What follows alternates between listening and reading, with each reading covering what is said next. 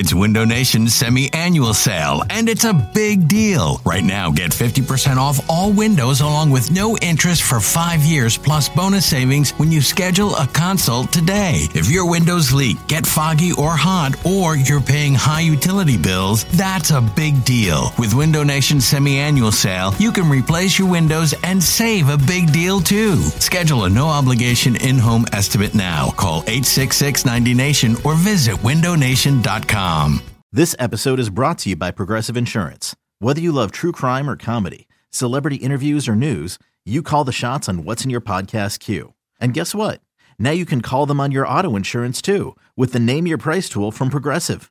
It works just the way it sounds. You tell Progressive how much you want to pay for car insurance, and they'll show you coverage options that fit your budget. Get your quote today at progressive.com to join the over 28 million drivers who trust Progressive. Progressive Casualty Insurance Company and Affiliates. Price and coverage match limited by state law. eBay Motors is here for the ride. Remember when you first saw the potential? And then through some elbow grease, fresh installs, and a whole lot of love, you transformed 100,000 miles and a body full of rust into a drive that's all your own. Look to your left, look to your right. It's official. No one's got a ride like this. There's nothing else that sounds like, feels like, or looks like the set of wheels in your garage. With over 122 million parts, you can make sure your number one ride or die stays running smoothly. So there's no limit to how far you can take it. Brake kits, turbochargers, engines, exhaust kits, roof racks, LED headlights, bumpers, whatever your baby needs, eBay Motors has it. And with eBay Guaranteed Fit, it's guaranteed to fit your ride the first time, every time, or your money back. Plus, at these prices, well, you're burning rubber, not cash. Keep your ride or die alive at ebaymotors.com. Eligible items only. Exclusions apply. You're listening to the Go Birds Pod, a radio.com podcast about your beloved birds.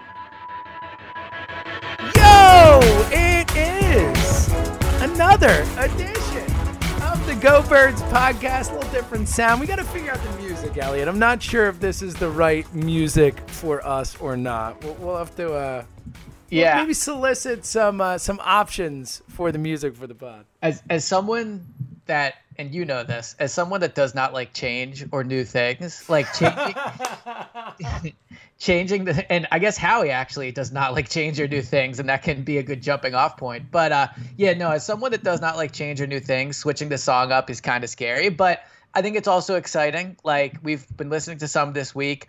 Uh, the one we played might not be the permanent one. You guys should tweet us and let us know. But I also would very much like if there's anybody that listens that either makes music or you know makes beats or whatever send us some options we would love to have the intro to this pod be user submitted so please only send if it's good no trash submissions but i uh, I, would, I would very much like it if that ended up being the case Yeah, me too. That sounds awesome. Hit us up at James Seltzer, at Elliot Shorr-Parks, at Go Birds Pod on Twitter.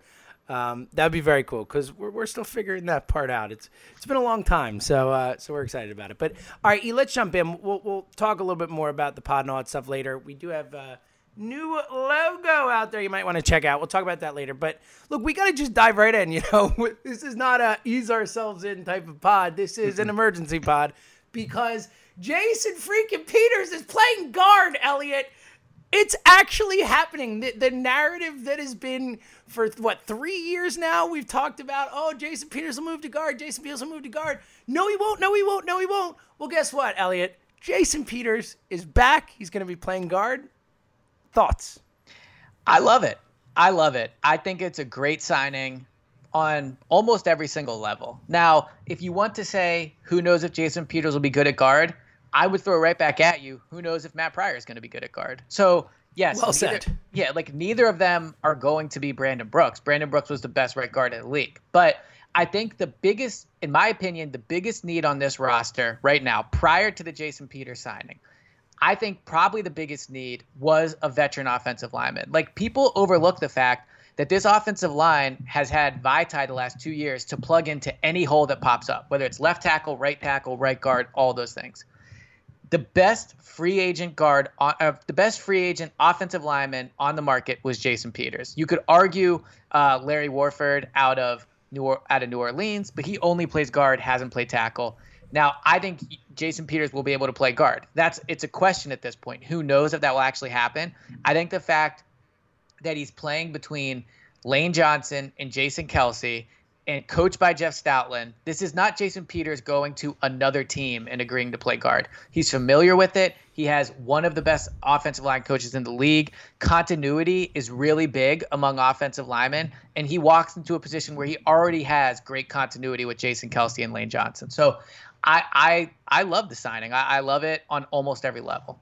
Yeah, look, this is not a guy who it's like it's not like asking Andre Dillard to move to guard or asking Matt Pryor to move to tackle or something. This is a Hall of Fame offensive lineman at the end of his career who has played a lot of offensive line in the NFL, who understands scheme, understands where people are supposed to be.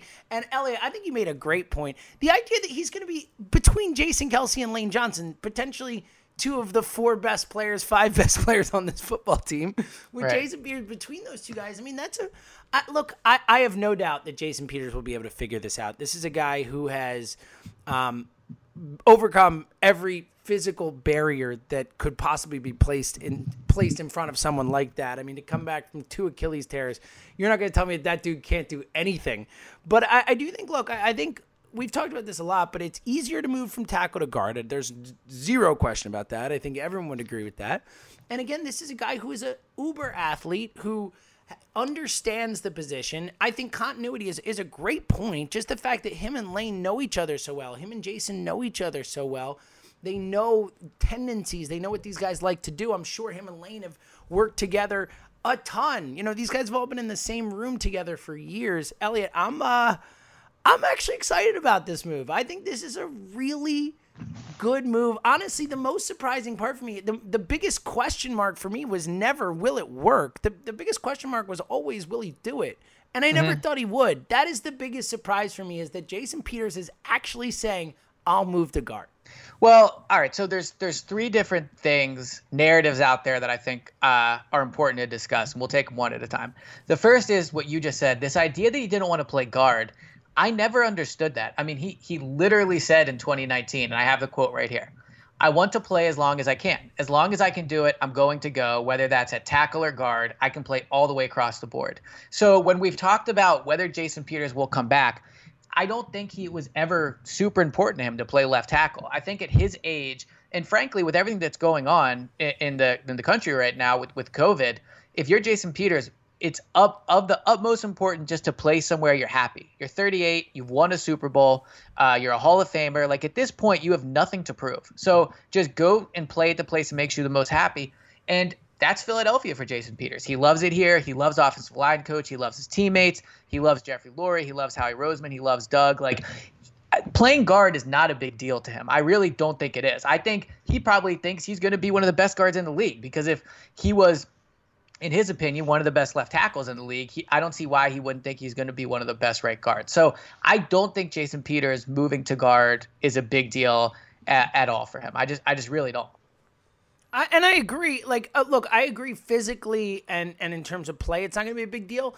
And and to your point, like, and the fact that he said that, yeah, it does seem like he's totally on board with it. But we've also had a lot of reports along the way. I mean, Derrick Gunn has said point blank Jason Peters is not coming back to play guard, like word for word, basically. And and people who are plugged in, people who have, you know, you would think are getting things from Peters, clearly they might not have been. It might have been posturing, it might have been agent driven, right. all this type of stuff. But it has been a narrative. There's no question that. And and look, I think that quote from Peters is is fascinating, and and certainly in light of the signing is, um, feels even stronger. But there was certainly a, a belief among many that he wouldn't move to guard.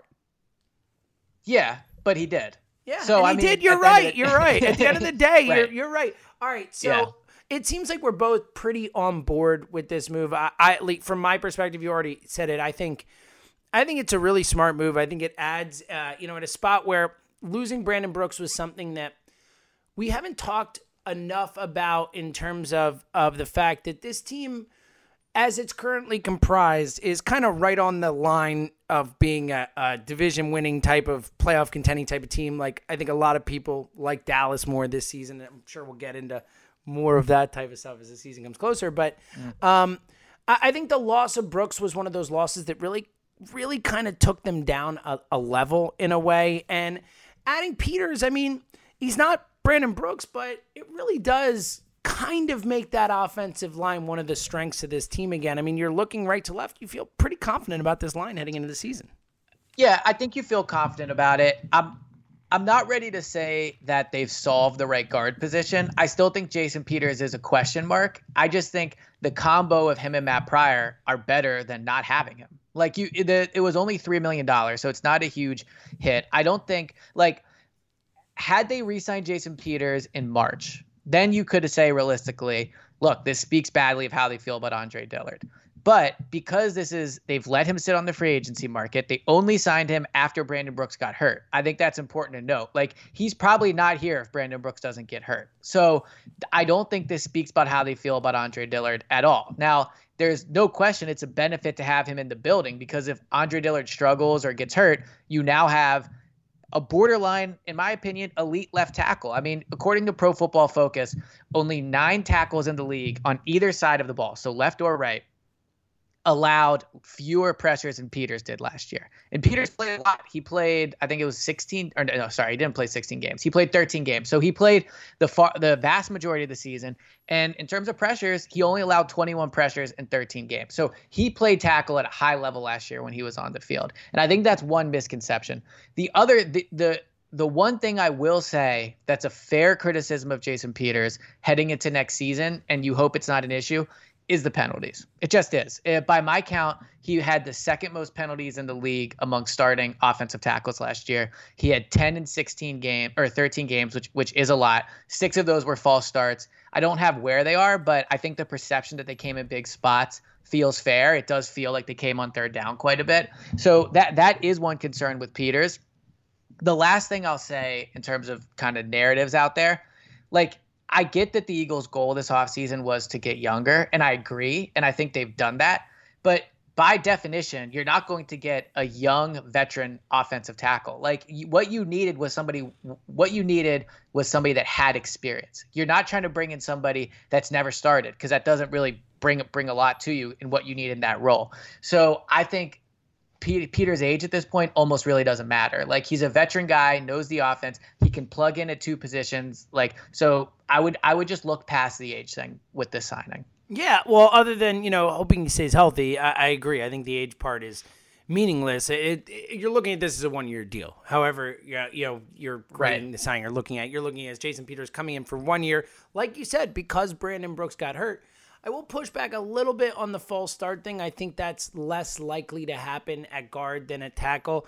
I mean, I thought it was, you know, and it seemed like Pierce was always just trying to get out early. You know, he's always trying to get out a, a half second before the snap, and he got caught a few times. Like I just think that was an age thing. I think that was a veteran player knowing that he could get away with it more often than not, and taking the hits when he when he didn't get away with it. Um, and I think at guard, there's just not quite as much of a need for him to fire out like that and get that position like that. So I do think that that is at least something we might see less of. Um, but yeah, look, I, I think, it, and, and again, to your point too, you keep bringing up, and I, I do think it is important that, that Peters, by bringing Peters in, especially now that he's playing guard, it does help you in two positions in a way. You know, you yeah. do, Peters is your immediate backup tackle now, and you're, you're talking about a, a you know, potential, uh, certainly above average tackle as a backup tackle. And, and look, I think he's going to be an above average guard. I really do. I think that asking a guy who is and you kind of alluded to this before, but a guy who is this physically gifted and has played the tackle position at the level he has played it at for as long as he has played it at in the NFL. Um, I mean, I feel like most people in that position would be able to slide over to guard and handle that role. I really do. Yeah. And especially with his athleticism. I do think, though, we should couch all these remarks with saying we don't know if he's going to be a good guard. We believe it. like no, this don't. isn't. Yeah, we don't. Right. Okay. So I think it's kind of like the receiver. It's kind of like the moves they've made at receiver in the way that they made a lot of moves at receiver this offseason. And I think we're both in some ways excited about a few of them, but they have not solved the receiver position. Oh, I'm not. So, I'm not even that yeah. excited. To let's be real. If you want to, if you want to talk about being excited about the receiver position, they didn't make a move this offseason that that excites me. Like I didn't want them to take Jalen Reagor. I wanted them to take Justin Jefferson. Like I'm fine with taking some shots on some fast guys in the you know fifth through sixth and seventh rounds, whatever. But like I'm not super excited about those guys. Um, Marquise Goodwin's not getting it done for me. So I actually think that they have not done things that I'm excited No, about well- at the wide receiver position. Well, so I guess my the point I'm making though is that Jason Peters is in that same group of like we're projecting. Like if they See, but I, I would push back on that a bit. I, I yes, because he's never played the position in the NFL, but I, I am going somewhat under the belief that if he can play tackle at that high level, he's going to be able to play guard. Like especially for as long as he's been in the league and understanding concept and scheme, especially being with this particular team for as long as he has with this coaching staff. I'm honestly like, look, my uh, what I'm trying to say with Peters is. I think he's going to be at worst a good guard, and I think he has a chance to be a great guard. Like that's where I'm at. And you're right; it's a projection. Like we don't know. It is not. It is not something we've seen with our own eyes. But I'm. Uh, it seems like I'm a little more confident in his ability to just step right in and be good at it than you are. Uh, I'm confident in it. It's just not a lock. But but what I would say too is ultimately, if Jeff Stoutland thinks he can do it, then who who am I to question that? And I'm not even Yes, no, and I'm not even questioning it. But like you know, if Jeff Stoutland thinks he can do it, then that's that's good enough for And me. And I mean, just frankly. logically, the, the the guy that we know Peter is to be, it- you know, from a physical ability standpoint and a knowledge of the game standpoint, like you would figure that that type of dude would be able to handle the role. That that's kind of all I'm saying. So, Um, Uh, let me let me ask you this real quick. I I'm of the belief that this has nothing to do with Andre Dillard. Do you believe that as well? I agree. I, I like you said before. I am of the belief that it's, this has everything to do with Brandon Brooks. Okay. I think if Yeah, Brandon I- Brooks does not get hurt, Jason Peters is not on this team right now. That's what I believe. do you think this impacts Andre Dillard at all? Uh, not unless Andre Dillard lets it impact him. You know what I mean? If uh, if the simple presence of Jason Peters in that locker room is something that Andre Dillard struggles with, then sure, it could have an impact. But I, I don't think, from a team perspective, I don't think Dillard should feel pressure. I don't think he should feel challenged. I think it's pretty clear that you're the guy. They want you to be the guy, and you just got to go out and perform.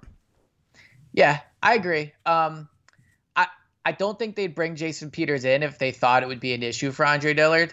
Um, you know, And also, I- to I- be fair, like they need Andre Dillard to, to be okay with it. Like they're not bringing in a guy to challenge you. They're bringing in a guy to start on the line with you. Like you should be okay with that as an NFL True, football player. it- you should be okay with it that. is it is somewhat of a challenge because his I, I know. I know, Yeah. but like you, it can't be. Like we can't do that. Like you're an NFL football team. You have to be able to sign a guy to play guard if you know, and and know that your left tackle is not going to take it too personally. I think. I believe Yeah. at least. I agree. I agree. I, I I think that again, the timing of bringing him in really matters. Like if you did it in March, it's hard to read it as anything other than a shot at Dillard. And there were, of course, reports that maybe they were trying to trade Dillard. So I, I do think, although they're not as high on Dillard as they were when they drafted him, I again, I don't think Peters is here if Brooks doesn't get hurt. So at the end of the day, I I do believe this has very little to do with Dillard. Uh, Yeah. And actually, I'll throw a. This is a good question. I asked. Uh, this is a good time for this. I asked people to tweet us questions, and our good friend uh, Casey has a good one. Ah, Uh, shout out to Casey. All right. Where does Jason Peters end the season? Most likely to end the season at? Right guard, left tackle, or IR? Oh man. Most likely. I mean, uh, I'll go. I'll go with some optimism, Elliot. I'll say guard first, IR second, tackle third. Okay, I think right guard first.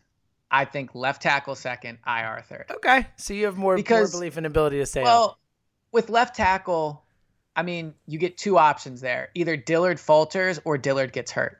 So with IR, it's just he gets hurt. And I mean, Peters hasn't been on IR in how long? I guess 2017 he was on IR, but Yeah, he wasn't on IR. He wasn't IR on IR in 18. It's a good point. It's a lot of 16, nicks. 15, It's a lot of- 13. Yeah, it's a lot of missing snaps, missing halves, and not necessarily going on IR. Yeah. You want to guess out of the last one, two, three, four, five, six, seven years of Peters' career, how many seasons he's played less than 80% of the snaps? This is a great question. You said of the last seven years. Yeah. It's obviously going to be lower than I would think. Um, I'll say two. So he's played 80% or more in that's what I asked you, right? 80%? Yes. 80% or more in one, two, three, four of the seven seasons. Okay, so it's three that he hasn't finished. three Okay. that he hasn't finished yet. So, yeah, I mean, like I guess fifty percent of the time, roughly. Yeah, but I mean, and again, he's he's an old man comparative to the rest of them. I'm calling him an old man. He's my age, but yes. yeah. Well, you are you are an old man. Oh man, what a Um, that was such a s- un- unintended self own right there. yeah, you really got yourself. Now, really do you did. think you're less likely to get hurt at guard than tackle? Yes, Okay, I would Eh, disagree. not not I a lot, not a lot, not a lot less. Like I think it's probably um negligible. Well, you're around more people at guard. At tackle, Yes. you're a little little more on an island. The guard, you're more like in the center, you know, type of position. Like so, I, I think I think you're more likely at guard, but I would agree it's probably pretty negligible. Yeah. All right. So to put a bow on this, and uh, I want to get to something. Um, you had a really good theory, and it, it seems like look, just to also, we haven't mentioned Baldy yet, which is pretty funny. I, I'm gonna guess that this is what Baldy was referring to. We don't know for sure. For look, sure. For but, sure. but I'm I feel pretty confident this is what Baldy Yes. was referring to.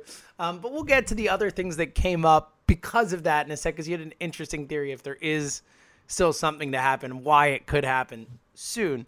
Um, but just to put a bow on the, the Peters conversation, how much better do you think the Eagles are today than they were yesterday? Uh, How, how much of a difference do you think this signing makes for this team?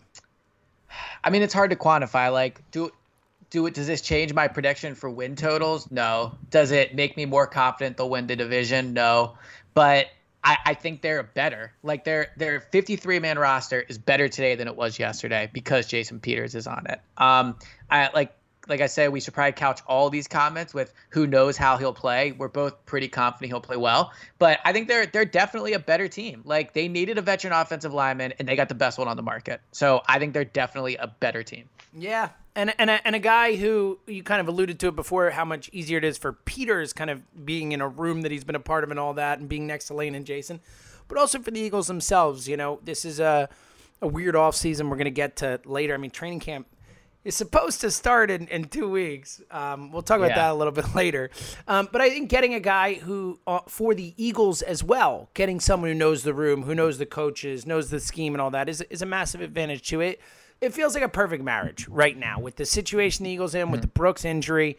Um, it feels like the perfect guy, the perfect spot. The only question a lot of us had was would he be willing to do it, and and you obviously had were less questioning that, and, and you were right. He's willing to play guard, and and I, I think it's a smart move by the team. I think they're better because of it. And look, we always talk about the every year thing, like just protect Wentz, protect Wentz, protect Wentz. Like it's a big deal in protecting Wentz. You know, I I, I have hope. I'm hopeful that Matt Pryor can turn into a, a at, at worst backup guard in this league or someone you can count on to, to go in and play some games for you or whatever. But like, I certainly have no idea if he can play or not. Like, I feel much better taking the shot on Jason Peters at guard protecting Carson Wentz than Matt Pryor. So Hundred think they're a better team because of it. And I do think that Baldy's tweet, which we can get into now, and he was clearly right. So everyone that's mad at Baldy can. Are I mean, people just mad at Baldy? Well, so this is the next part. People are mad at Baldy because He said like quote much from, like, better or something, Yeah, and people exactly. are like, "I was So, like- expecting Ngakoue or this or that or yeah, whatever." Ngakoue or Jamal Adams Yeah, or that yeah, type of thing. So yeah. and that did that did not happen, obviously. But off of that, Poor Baldy. Poor Yeah, Baldy. poor- my, my well- man's just letting us know something's coming down the pike this week, and people go after him. well, and the funny part is he's like, and I don't mean this as an offense to Baldy. It's not like he's not a reporter. He's not So- Schefter. Yeah, He's a, he's a, right, he's a yeah. commentator. Like, bro, Baldy doesn't break news. Like, what are we doing? Like, give the guy a break. And it's also very subjective. Like obviously, Baldy thinks Jason Peters is very good. Yeah, and, if- actually, it's it's a good point, Alec, because I've heard him talk about Jason Peters, and he is a huge Jason Peters fan. So it's a great point. And I mean, honestly, Baldy probably watches more offensive line play than any NFL commentator you can think of off the top of your head. So he, if he thinks Peters can do it, and obviously Lane does, because Lane kind of followed it up with big news coming as well. But all right, I do want your opinion though on the Ngakoue Clowney thing. Yeah, well, you had a really interesting theory on this, and you you texted it to me on I think it was Monday, and then actually wrote a story about it. It was a really fascinating thought. Um, and again, look, it's it's the excitement for this happening is somewhat muted, obviously, by the Peters news and and the Baldy right. tweet combo there. But um, you had a theory on why potentially, and, and it's Tuesday, July 14th, we're recording this now, why tomorrow could be a big day for the Yannick Ngakoue sweepstakes. Yeah, so this is the week, and like you said, we're recording this on a Tuesday. The deadline is Wednesday. Um, this is the week where players that have been designated under the franchise tag have to sign a long-term deal or they have to play the tag the next season on the tag. So what does that mean? Last year at this time, we were talking about the potential of them acquiring Jadeveon Clowney, once he was locked into that franchise tag, the chances of them acquiring him basically ended because the Eagles are just not going to pay somebody on the franchise tag. It's a huge cap hit.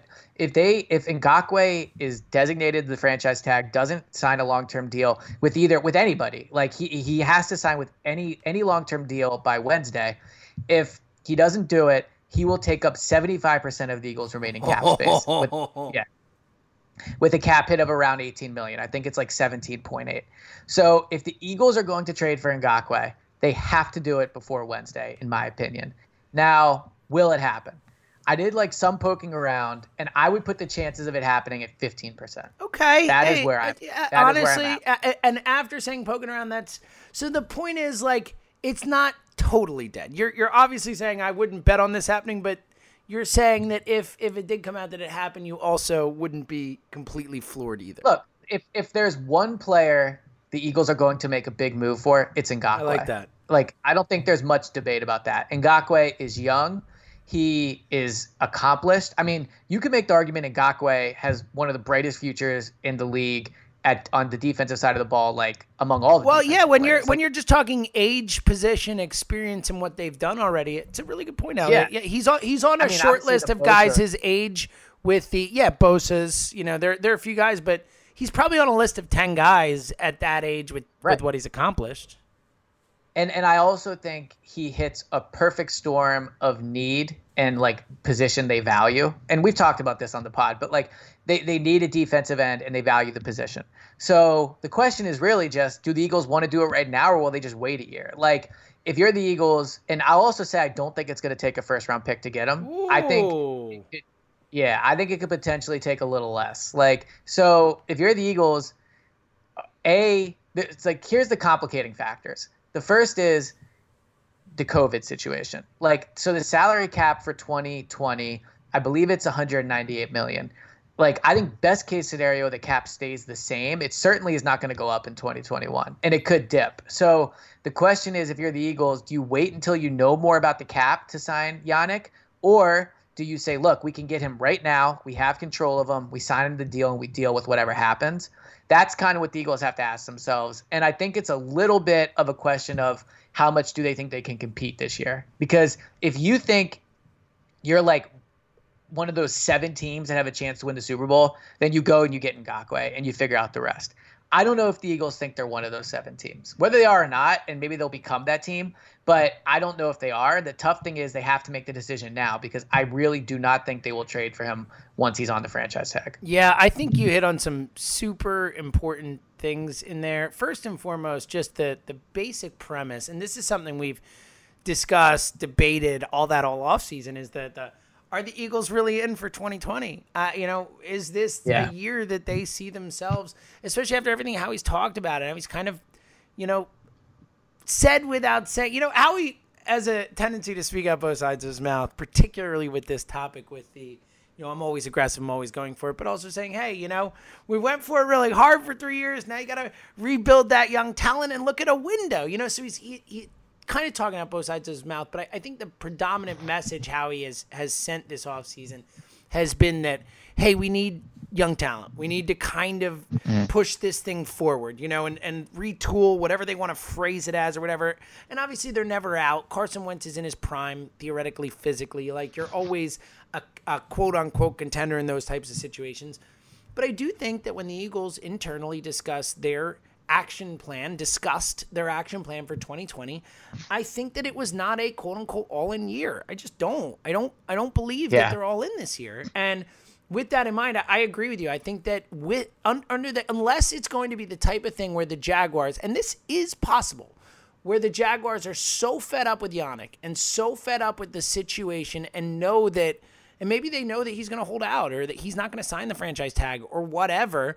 Maybe they try and get what they can for him, and the market, because of the situation, is so low that the Eagles say, All right, you know what? Like, it's worth it, like you said, to have this young, high end asset at a position we value. If he played any other position, I don't. I, I would put it at like two percent. You know what I mean? I think the yeah, fa- it's like Jamal Adams yes, at that point. yes, Elliot, exactly. So I do think that that is a crucial, crucial aspect of this.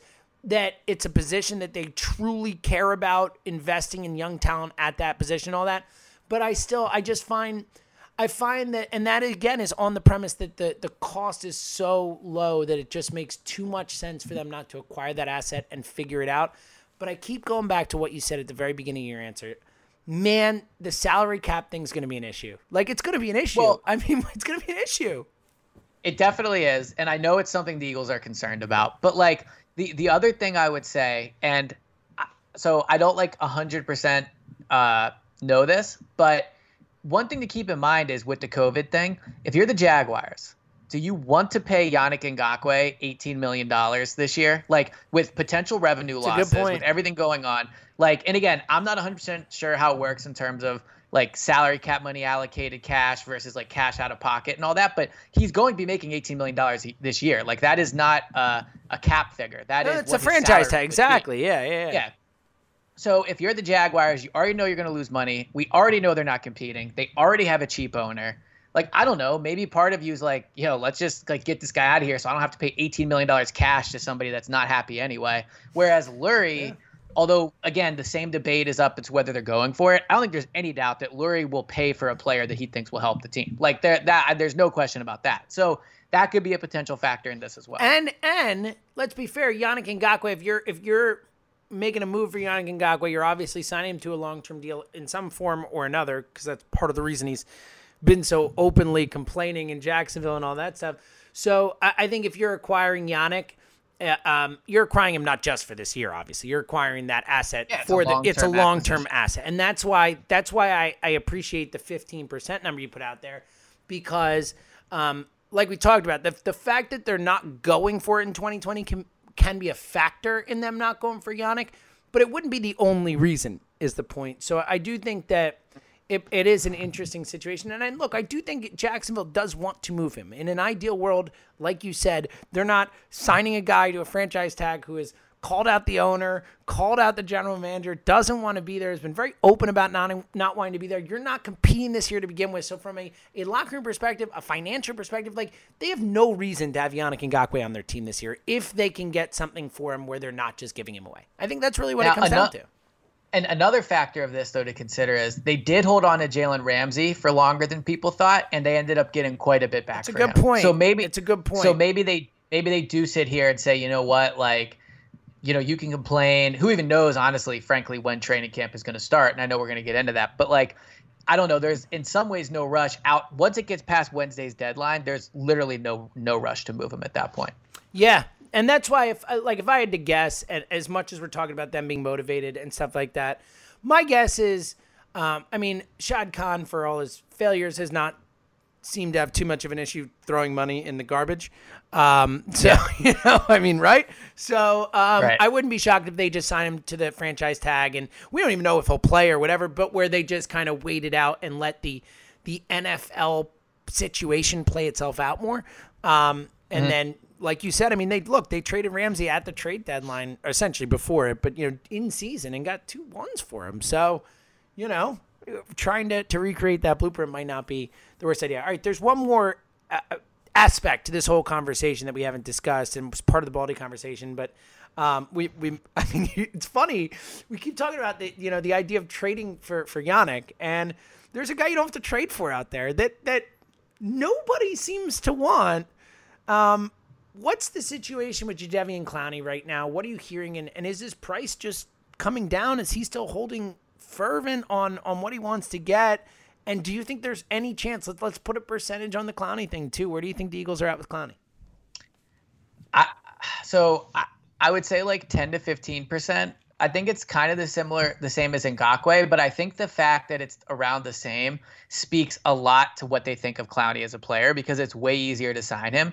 And the two things I definitely know about this situation: Clowney wants to play in Philadelphia. He wanted to come here last year.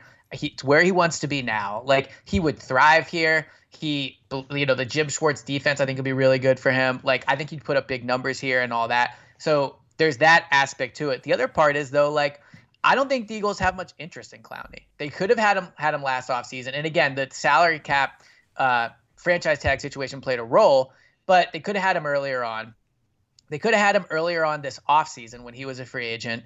So I just frankly don't think they have much interest, in Clowney. And so if you say to yourself, like, we're not that big into the player, then it's almost kind of like why does it matter if it drops to 10 million? Like 10 million is still a decent portion. It's almost half of your salary cap space now that you signed jason peters. We talked about how you needed it for next year. Like taking 10 million dollars of your salary cap situation right now could prevent you from you know like signing Yannick next offseason. So i I frankly do not want Clowney. There's just something about it. It has nothing to do with the hit on Wentz. It has not like I just there's something about him to me that doesn't scream like dominant player for sure. So if it's if it's like four million dollars, I guess, but I'm not giving him ten million dollars for one year. Yeah, and I don't think the Eagles will. Yeah, uh, I'm I'm right there with you. Uh, that's kind of where I'm at too. For all the things you said, it does seem like.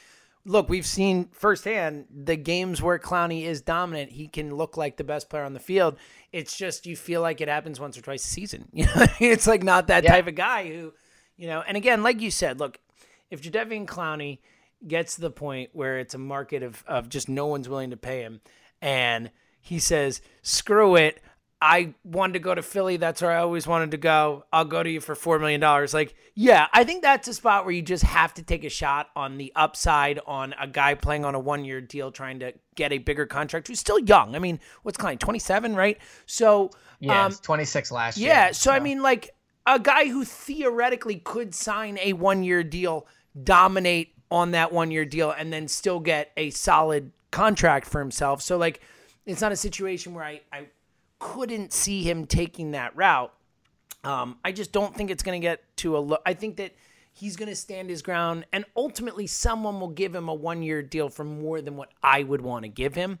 Um, but it, mm. it is an interesting, it's to your point, like it is a really fascinating situation, even just from from the fan base, like you talked about. Like, forget the one hit. Like, I think we can all agree. Uh, you know, we you know how I felt about that that hit. I was livid about it. I thought it was absolutely a cheap shot. It drove me crazy. I was sick to my stomach over it.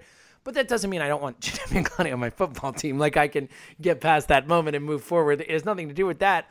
But it does seem like the fan base, the team across the board, it just seems like everyone's in on Yannick. Like we are all, you and I have both said, sure, I'd trade a first for Yannick. Like whatever it kind of takes to get that guy. That's a guy you stick in for the next, you know, 10 years, could be a great defensive player for your team, eight years, whatever it is. Um, it seems like there really is a, a lack of excitement surrounding Jadeveon Clowney across the board. Yeah. Yeah, I agree. There, I mean, there, there definitely is. Um, and I think it is the Wentz hit to a certain degree. But again, like there's just something about Clowney. It feels like he never reached his potential. And I think that definitely just kills the vibe when it comes to him. And again, I don't think it's going to happen because at the same time, like, yes, maybe if his price tag drops to four or five million, but if you don't really like him as a player, you have confidence in Derek Barnett, which I don't agree with that, but they they obviously do. Like, there's part of me that's like, why do you throw that plan away just because the price gets so low? Like, if Clowney comes here he is going to be a, a, like a dominant part of the team. Like his personality, he'll be like, you know, on all the commercials and stuff. Like he's going to be one of the faces of the franchise. So I don't know if that's a move you make just because the price dropped really low. I'm not saying I wouldn't, but I just don't know if if they would want to shift their organizational plan because of well, that. Well, and also, and first, I mean, Derek Barnett is uh, I, the fact Derek Barnett's only 23 is one of those things that every time I hear it, it just shocks me because it feels like he's yeah. so much older than that. But um, I mean, they've put a lot of money into that defensive line for what it's worth. I mean, if you look at it going across, yeah, the defensive line, tackle, especially defensive tackle, they got three guys making over ten million dollars. Like, and, and Cox obviously right. making twenty, and then you add in Graham's what like 13, 14, whatever that number is. I mean, you're talking, and even Barnett's whatever it is, five, six, whatever the number is. Um, I mean, that's a serious amount of money already invested in your defensive line. So.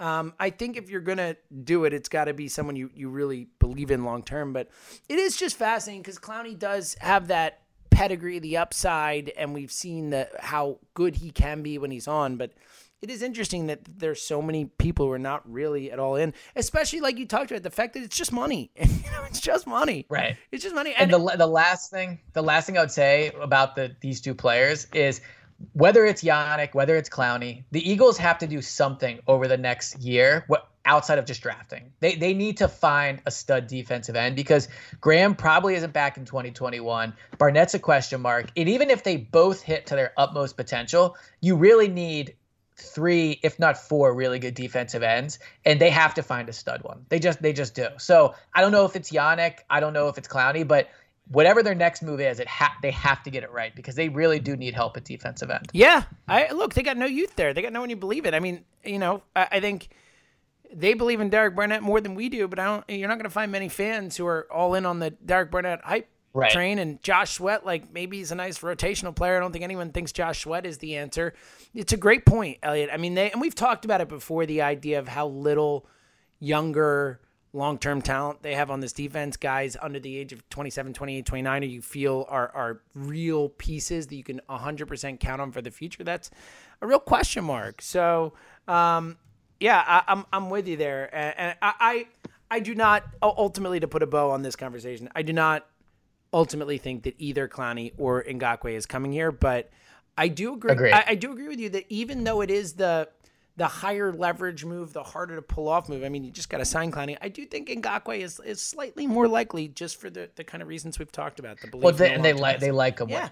yeah, and they, and they like him way more. Yeah. so they're more motivated to do something. All right. Um, we did not do a pod last week. Uh, you know, we took a week off getting the uh, new setup and all that going. But obviously, we, we missed a week, Elliot. Like there was um, yeah. there was there was some stuff that happened surrounding the Philadelphia Eagles. So we'd be remiss if, if we didn't quickly um, get into that. Uh, you know, kind of before moving on and getting out of here. But obviously, last week we don't need to belabor all of it. I think everyone listening to this knows that DeSean Jackson um, put out a, a post uh, last Sunday night, um, uh, two weeks ago or a week and a half ago, whatever ago.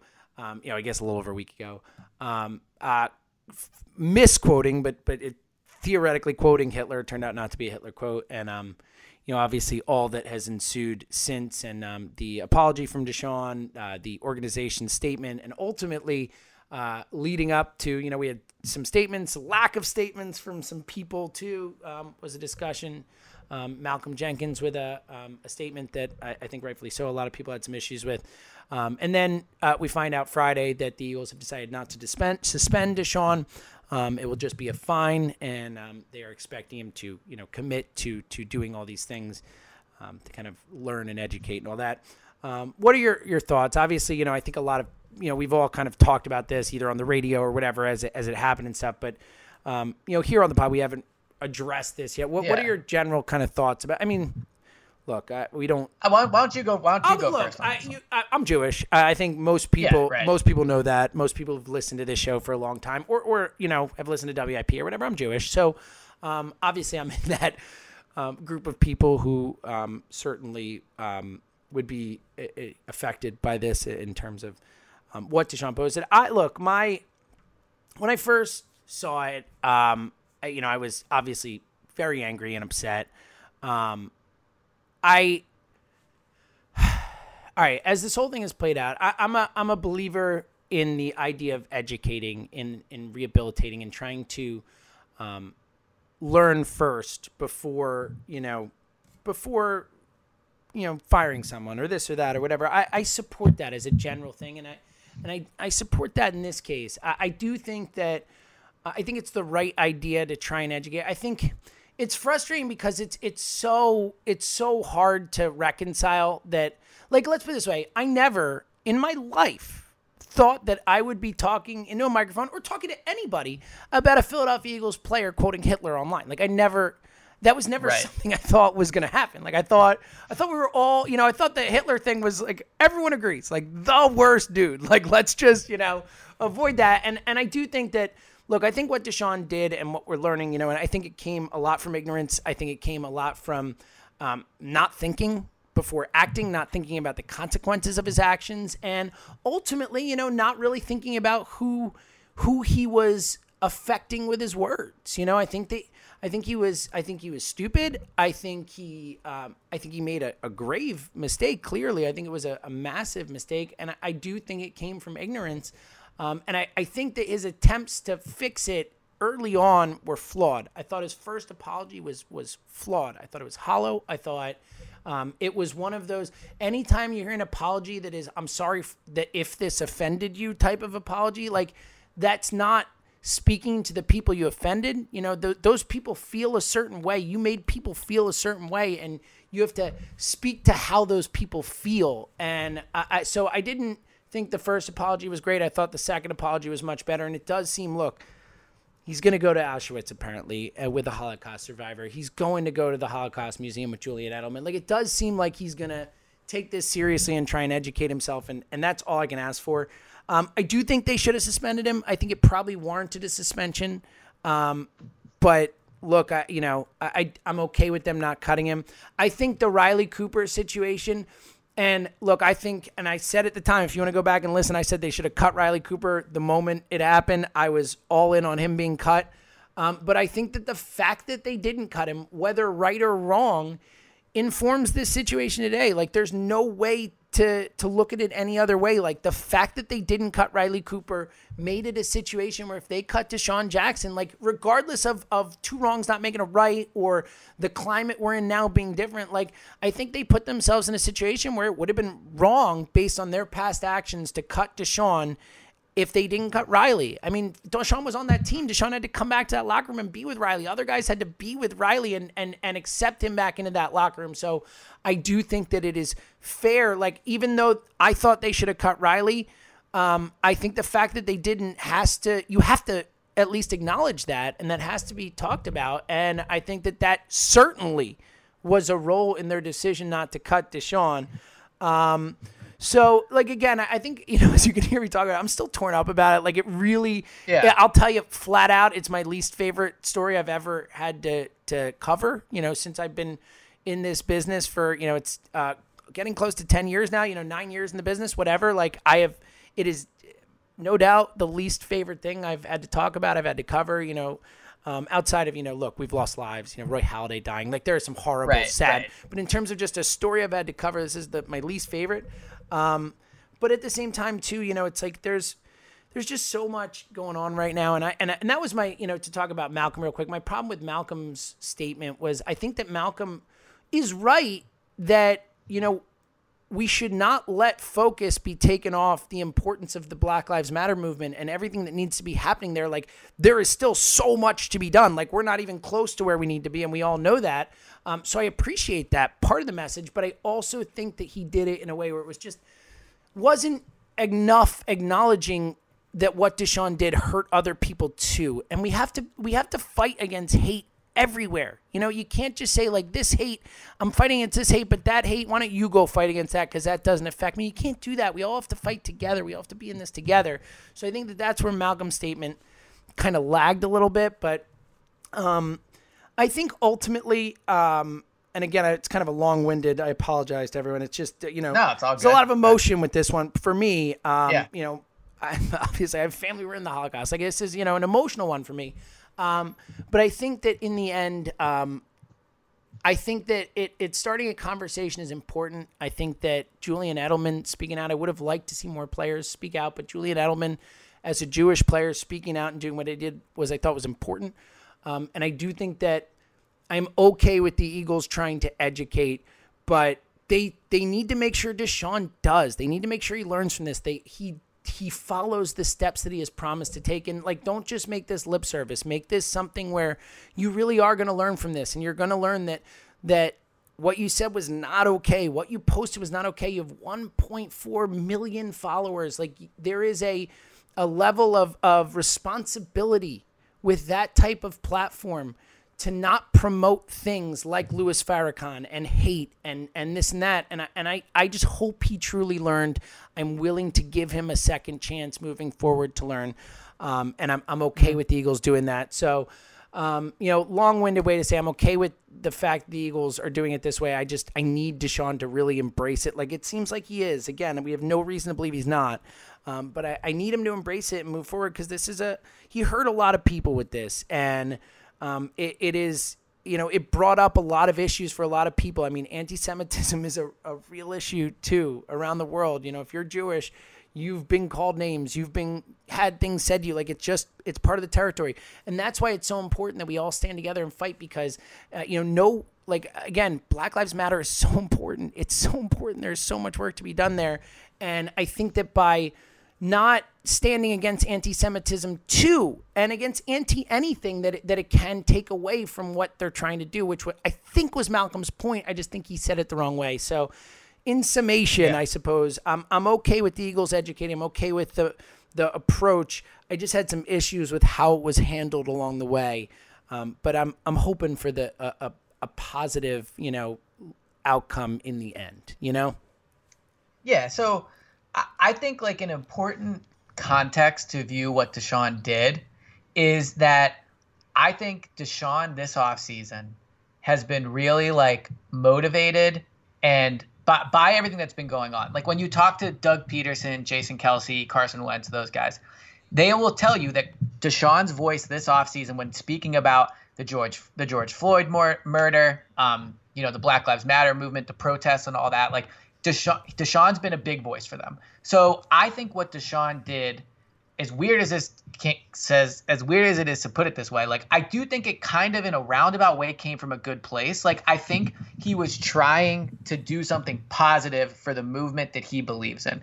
I just think he just messed up. Like so, to your point, it, it it ended up coming from a place of ignorance because I I don't think that's what he he I don't I do not believe DeSean meant to offend the Jewish community. That I just I agree with you. I believe I agree with you. Elliot. That's what I believe, right? But but he did, and so what I battle back and forth with my in my head is like where does um what you intend to do matter more versus what actually ends up happening and a lot of times with these situations and take DeSean out of it for a second, but just in any situation where if you'll find like a tweet from somebody from five years ago, or if someone says something on the air. And frankly, like we're probably more sensitive to it because we do talk and write for a living. So I, I always like to think, how would I want to be treated if I made that mistake that somebody else did? And I think that's why, to your point, like I am almost always on the side of don't fire somebody because they made a mistake. And I think that's why it's important for the Eagles to have figured out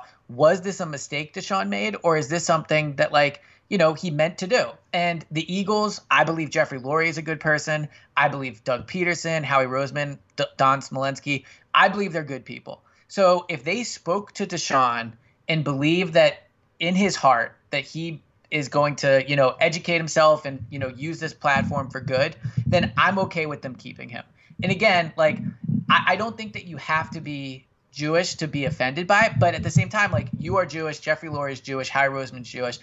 Like it, if if you guys are okay with DeSean being on the team, then you know I, I think that it's a there there can be some positives that come from this. I do. Now, on a completely separate note, I would have cut Alshon Jeffery and DeSean Jackson the day the season ended. Yeah, you, which because, you said. Right, you so, said. So me saying I, that I, that like keeping DeSean has nothing to do with on the field. I don't think any of that should matter. I agree. I would just play the young receivers. So like, if they would have cut DeSean because of this, I would have said, well, from a football standpoint, it doesn't really matter because I would rather just play the young receivers anyway. I always appreciate when people do something where you give somebody like the benefit of the doubt. And I don't know if DeSean deserves that here, but my ultimate point is because like and Ike Reese said this, and I thought he said it pretty well like DeSean has done a lot of good this offseason. He really has. And it's a shame that now this is something that is going to dominate his offseason. Now he did it to himself, but I think it's a sh- in a in a way it's a, it's a shame, right? So I like that DeSean is doing like like the stuff you said. Uh, you know, he's gonna go gonna go on. Uh, I think he's, where is he visiting? To Auschwitz. Poland? Yeah, he's going to Auschwitz. Yeah, he, which is going like the, the, main concentrate, like the biggest concentration. Right. Yeah. Right, right, right, right. Um, so I, I hopefully some good comes from it. It's all I can say. I, I do believe though that like the Eagles, like I don't think it's a lock. DeSean's on the roster in week one. Like I think he's one more slip up away from being off the team, especially with this, with this, it, if it's related to this type of situation. And so that's that's kind of I guess where I land on it. Um, you know, I, I hope that people listening know that you know we clearly condemn what he said. Like this isn't us trying to justify it, just kind of looking at it from all angles and just kind of how you feel about it. And I would say that, you know, I would, yeah, I just, I think it's a, it's a complicated situation. And ultimately in these situations, you kind of just have to trust that the people making the decisions have the best intentions. And I do believe that's the case with Jeffrey Lurie. I mean, the guy just had a movie come out that said the meaning of Hitler. So like the timing it, of which is it's if you, if, yeah. if you're a uh, that was a big argument for that we're living in a simulation, people. That the day yes. all this stuff was happening, Adam Schefter tweets that out a movie that has been in the work for three years or whatever. It was like, come on, man, really? Yeah. Is it's, it really? True, unbelievable. Yeah. I mean, with the Riley Cooper thing, like they should have cut Riley Cooper when that happened. Um, I think there's also an argument to be made though that like two wrongs don't make a right. Like just because the Eagles made that decision with Riley Cooper, like if I don't know if another white player came out and used a racial slur, does that mean they shouldn't? No, look, him? I'm with like, you. I agree. I, I I think they made a mistake not to let that bad decision agree. impact. Agree. Yeah, hundred percent. So I, I agree with you. I, I I think it did impact, and I look, I understand why, but um, I'm with you. I don't think it's the right move to let it impact, but ultimately, and again, certainly not. Da- I mean, I, literally, I'm sick. I, I, when I think about what DeSean posted and the amount of people who saw it, and the, and that there are people who do believe it. Like I, I, agree with you. I think that's what's so dangerous with what DeSean posted too. Is that is that I, I agree with you that I think DeSean it was posted out of ignorance and stupidity. And again, you know, you hope it's stupidity, like ultimately, like you said, because if it's not, then then it's a worst case scenario. It's then then there is actual hate in his heart or whatever, which again I don't believe to be the case. But it is monumental stupidity to post something like yeah. that, like uh, uh, like as stupid an athlete move as I have ever seen in terms of. of I mean, the first word on the page is Hitler, Hitler and the last like, it, it, opens yeah. with Hitler says and it ends with Hitler was right. Like pretty hard not to know to to to know that that is something that you should not post at any time ever. Like it's not that hard, but I do think it came from from ignorance and not thinking and all that. And and you know, you hope he learned a lesson. You hope he learned a lesson about that, but you also hope that he learns what how and why what he posted is so evil and offensive. And the message of what he posted and why it is wrong. As much as the fact that posting it you're in the act of posting it was wrong but also why what you posted was wrong i think mm-hmm. that's what desean and, has to learn from this situation and look you don't want to compare like situations to situations, like the the Riley Cooper situation to the DeSean situation to the Michael Vick situation. Like they're all very different, right? And I don't want to compare the three, but one way I do think you can compare, and I think it might have been Bo Wulf of the Athletic that made this point. I, I thought it was a, a, good one, and I would just piggy off, piggyback off it and say, like when the Eagles brought in Michael Vick, they made sure that he backed up his words of saying, "I'm going to learn from what I did. I'm going to help the."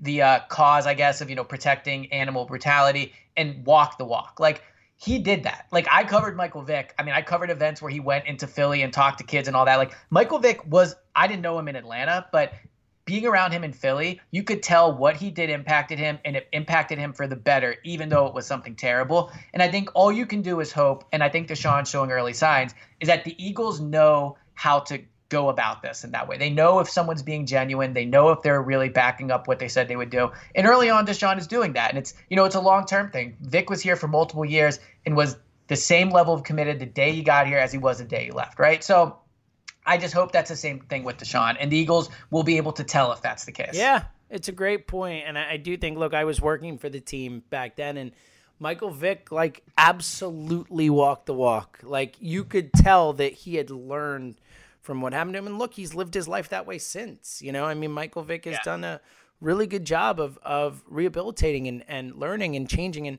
you know, again, for all that's going on in the world and, and all that, you know, all the the problems that we have, you know, racially and this and obviously COVID and all that stuff, like I just think that when we can can lead with empathy when we can try and yes. be empathetic and and again certain things don't deserve empathy certain things are evil you know you mentioned it before george floyd was murdered flat out like in in an evil un you know unexplainable yes. evil type of way some things are are just that but i think that in a lot of cases you know leading with empathy and and being empathetic first and and trying to figure out why and and loving rather than hating um, can really can go a long way. Um, all right, uh, E, man, this is fun. Uh, training camp is is supposed to be two weeks from today, Elliot. Like we are we are yeah. t- two weeks from today. In theory, players will be showing up in NovaCare. Um, where are you kind of at with this? It's been a crazy couple weeks. Obviously, certainly the DeSean stuff made it really crazy to discuss the team and stuff. But now the Jason Peters signing, kind of bringing it back more towards the field, towards football. Where are you at uh, on in a macro sense? Like literally two weeks from today is when training camp is supposed to open which is normally like training camp is without question my favorite part of the year. I enjoy it more than the season. I enjoy it more than covering games. you are, like, you are I enjoy alone in that, my friend. Like, I fucking love training camp, right? So so for me, this is a major buzzkill if this is going to happen. In the grand scheme of things, it's not then like it's there's far it's not more a big deal. Yeah, yeah, yeah, of course. Yeah. Although one thing I will say to everybody that tweets like, "Well, we shouldn't be playing sports; it's just a game." Like, I think that's a naive way of looking at it. The NFL is a multi-billion-dollar business that has tons of people dependent on them upon playing, not just people that work for them. Like restaurants, like frankly, I mean, not us so much because we'll be fine, hopefully, knock on wood. But like, you know, like sports, like there's a lot going on with it. Well, and also also culturally, like sports bring people together. Sports provide a distraction. They provide entertainment, and ultimately, well, look, I I agree that it's nerve wracking and and and scary to think about options and what could happen on stuff like. These people are making the decision to do this. Like they, it is their decision to do it, and they're getting paid a lot of money for it across the board, and, and teams are making money and all that. Like, I, I do think that I, I get that argument. And look, we'll see what happens. Maybe those people are right and it's just not going to work. But I I fully support the attempt to try and make it work because I do think that for a lot of people it is meaningful. It's not just it's not just nothing, you know? Well, so and you've, I mean, you just went through covering this on a closer scale than I did, but like obviously with the High Hopes pod and just all the baseball stuff, like let's not fool ourselves. The issue here is money, just like it was with baseball. Yep. Like if training camp does not start in two weeks, it will be because there is some type of discrepancy between the NFL and the NFLPA when it comes to money. I mean, that was one of the craziest things about baseball was they did not start late because of COVID concerns. They started late because they couldn't agree upon financial terms. And I think you're starting to see a little bit of that. And the thing with baseball, I mean, look, I heard you talk about it. I heard people call into the station all the time and talk about it. Like it annoyed them that it was take it was a public battle, right? Like it was this report versus that report, this comment versus that comment. Like it could that could happen with the NFL because the NFL is the biggest sport. It's the biggest league in the world, right? I mean, you could argue argue the Premier League overseas, but certainly in the country it is. Uh, it's probably the it's without question the most reported on sport in the world. So if if things get ugly, like it will get to that level of what it was with baseball. Now the only difference is the NFLPA is not the strongest union in the world. No, so and I certainly not, not, the MLBPA, which potentially is the strongest union in the world. Right, right. So I, I I believe training camp will open on time. If it's not on time, I think it'll be like within a few days. I think just what training camp and maybe the season is going to be, and I don't know if this is right, wrong, whatever. I'm just predicting how it's going to play out. Players are going to test positive, and you're going to see people like you know on NFL Live just talking about, wow, the Eagles are playing without Zach Ertz and uh, Miles Sanders because they have COVID, but that means it's Boston Scott's turn to step up. Like that's, I just think that's how it's going to be portrayed, um, and I think they'll just keep things rolling. I just do now. I don't think you look, I want everybody to be safe. You can argue whether it's the right way to go about it, but I think of all four sports, the NFL is the most set up fi- like financially and also just how they run things to just put up to just deal with the fact that players are going to get it and just keep the ball rolling. Yeah, no, that's kind of what the NFL always does, right? I mean, they've always. Right. I mean, the football is already a dangerous game to play. You know, the NFL already just kind of Yeah. keeps rolling. That's what happens. Up concussion this week. He's not playing. Time to step up. I mean, it's actually really a very similar type of thing, just with a, a scary type of, of thing to it. You know what I mean? So. Um, I agree with you. Uh, and look, we'll talk more about it next week and kind of dive into more specifics as we start to get close and like start to see, you know. And I do think, look, I think to your point, the the the thing to pay attention to in terms of if football is going to start on time, how it's all going to play out is is the the escrow discussions, the discussion between the NFL and the NFLPA and all that type of stuff, the salary cap, like Elliot was talking about earlier, like that's all the stuff that's truly going to decide it. It is, you know, we want it to be the health and safety, like with baseball, like again, perfect example. The whole time, uh, all that matters is health and safety. Just as long as they're healthy and safe, like as long as oh, but we have to wait three and a half months, not for health and safety. They could bang that health and safety protocols out in no time. It's everything else, and granted, they are not doing a great job of Uh, you know administering the health and safety so far, but it's always been about money. It just is what it is. You're lying to yourself. You didn't think it was about money, so I think with the NFL, it's probably very similar. And one thing uh, from talking to somebody this week, and we talked about a little bit with Yannick and Clowney in terms of the, the salary cap dropping, but that is something that's being discussed now is in, in, this reboot to start to start football back up, like how will they handle the revenue losses? And one thing to consider is if the salary cap drops dramatically next year, like let's say that the salary cap drops 50 million, like some speculated it could. The NFL does not want that because that means teams all across the league, not one or two teams, all across the league, teams are going to have to cut star players. They're going to be like a mass exodus of players being released, and that is a not a PR hit that the that not just the Eagles obviously, but the entire league does not want. So I think that they will get something worked out with the finances. I, I do, but um, yeah, I mean, look, even just uh, tr- covering training camp, and I think we talked about maybe doing a whole episode on this, but like covering training camps could be different. Like, I don't know if I'm able to take quarterback stats. Like, how devastating is that for the entire oh, world? Oh man, like, I, I, think honestly, it's probably the first thing people of, thought about. Yeah, I got four years of Carson Wentz quarterback stats, and in 12 years when he retires or whatever, am I going to be missing 2020? Like, it's just devastating to think about. So we oh, shall see. Man, what are we, we going to do here? How it looks. I know it's sad, but it is crazy. It's only two weeks away. Like soon, man. I guess I'll be going to the NovaCare every day. I, I, I don't we know. don't know. They, we don't know what they're gonna do. We don't know how the media is gonna be allowed and what's gonna happen. It's gonna be fascinating. Well, I do know we'll have fire pods all the time. Well, That's the one. I mean, come on, dude. It's, an absolute new yeah, logo. an, Check out our new logo. You probably Yes. are looking at it if you're looking at the podcast on your phone right now. I think. And although I do want your honest feedback about the logo, I know me and you both really like it. So maybe if you don't like it, just keep that to yourself because we're both really excited Yeah. about it. So please. Uh, I mean, you know, look uh, here, uh, honest, here, here's here, here. let, let's, mean. let's do this. Let's do this. Let's do this. If you want to be overly mean, if you just have to get it out of your system, if it's just one of those things where like you gotta say, "Oh my god, this this looks like crap," I have to say it. Tweet it at me. I don't check my mentions. Yeah, that's you know? perfect, Just. Yeah, just- tell just tell me, me. tell Yeah. me. Come come at me.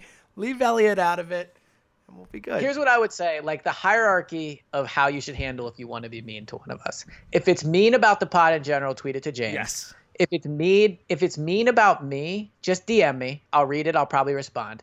Just don't leave a mean review on the pod because those hurt my feelings the most. They do. So maybe they make Elliot sad. Yeah, they really do. So like I would say that would be the hierarchy of how you would like to Yeah. give feedback. Come at be me. I'll never see it. Yeah. It's fine. Yeah, James can handle it. He's much more of a man than me. I, I have no problem. Yeah, I'll probably end up seeing it like a week after you send it, and I'll be like, eh, I'm sorry. And he probably honestly won't even understand what it means. Yeah, so, so- like it's fine. Just tweet it at him. But I hope you guys like the logo because I think it looks pretty I'm cool. excited about it, and look, we got a lot of fun stuff. We're gonna, we're gonna, you know, we're gonna have fun with this. I'm, I'm really excited about the future and um, what this pod is gonna be, and we'll be here for you, um, you know, once a week, and then as we get closer, hopefully, um, we'll talk about two, two a week, and um, potentially, uh, maybe some uh, news about uh, being back on uh, WIP, Birds Radio. WIP in the near future as well. So we'll keep that coming your way. Uh, Also, don't call and be mean. That would be, I guess, the ultimate one. Don't call into Oh, Go Birds. well, yeah, I mean, guess you you could call call and debate. yeah. Just don't be Yeah, mean. Call it. I'll, Yeah. I'll take it. You can call and be mean to me. I, right. I'm fine with it. That's fine. Be nice to I'll put be nice to Elliot.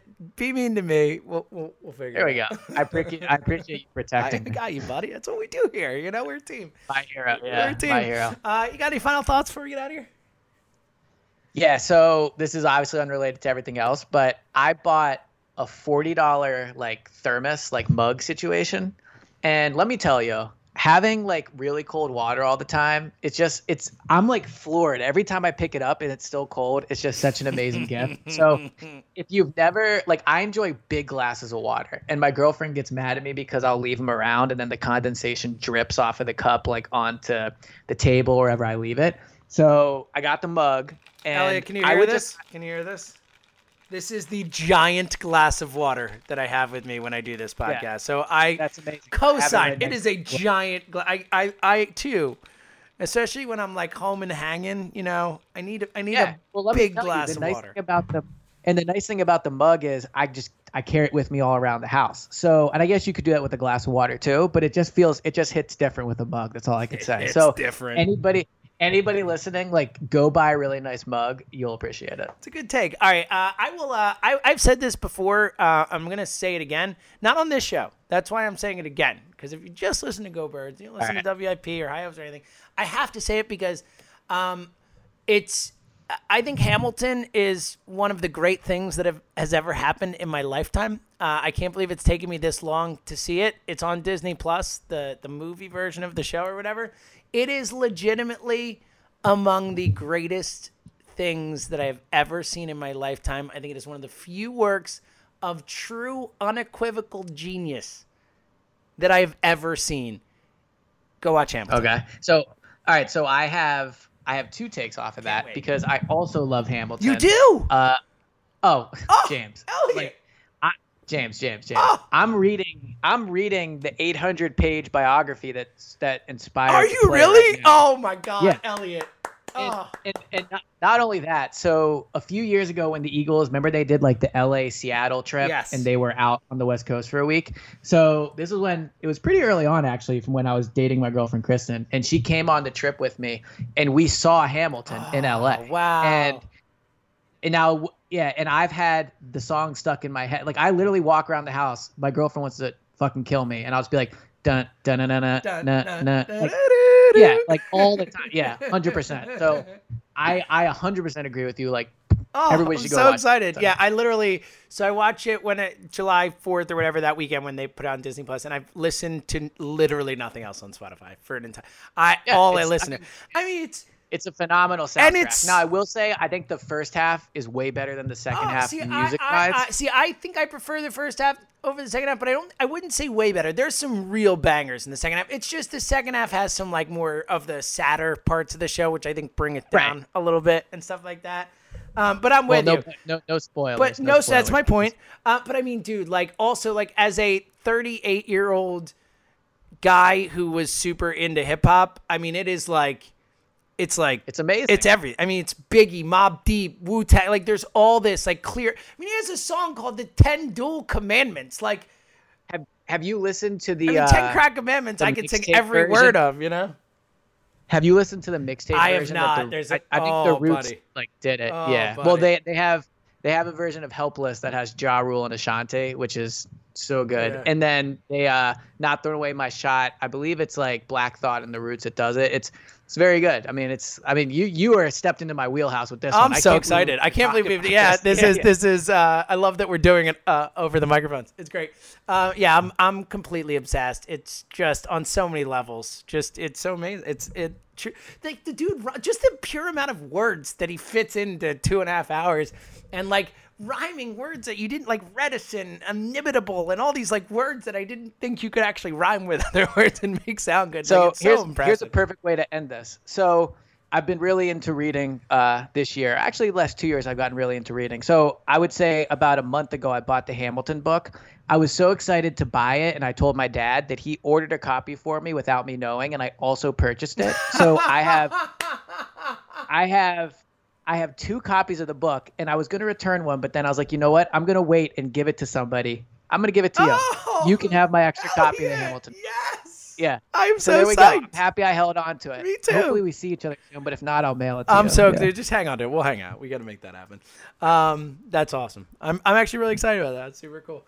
It's really it's really long, but it's very good. I'm in. I'm in. Well, um, this is awesome. Uh, I had a lot of fun. Um, um, like I said, remember to we said it before, but if you're if you're into music and you want to, you know, send us a potential intro song, we are in the market for an intro song. So yes, you know, I would love if it was reader or I guess listener submitted. Yeah, It would be please. very that would be really So, cool. So we'd love that. Let us know what you think about the logo. Um, and uh, we'll be back next week, and uh, we'll continue to uh, to be here. And um, who would have thought the first uh, with the two of us would be an emergency pod? That's what happens. Elliot. We should have So, like, seen it we- coming. To be honest, I know it was it was good. We'll have. I one was soon, actually and, so uh, I am I'm off this week. I took Tuesday through Friday off from from WIP, not from this, obviously, because I'm here right now. Um, but I was actually sleeping when all this happened. And I woke up to it. Yeah. I woke up to an emergency pod question mark text from Elliot, which is always a fun way to work out. So Yeah, I mean, might have been a little buzzkill once you figured out what it was, but still, it's all good. Must- It yeah. was all good. It was all good. I was excited to just come down here and wake myself up with the recording. So I think we did good. All right. Well, I will put the Hamilton book in the mail Ah. today or tomorrow. So excited. All right. Uh, we will be back next week. He's Elliot. I'm James. Talk to you guys.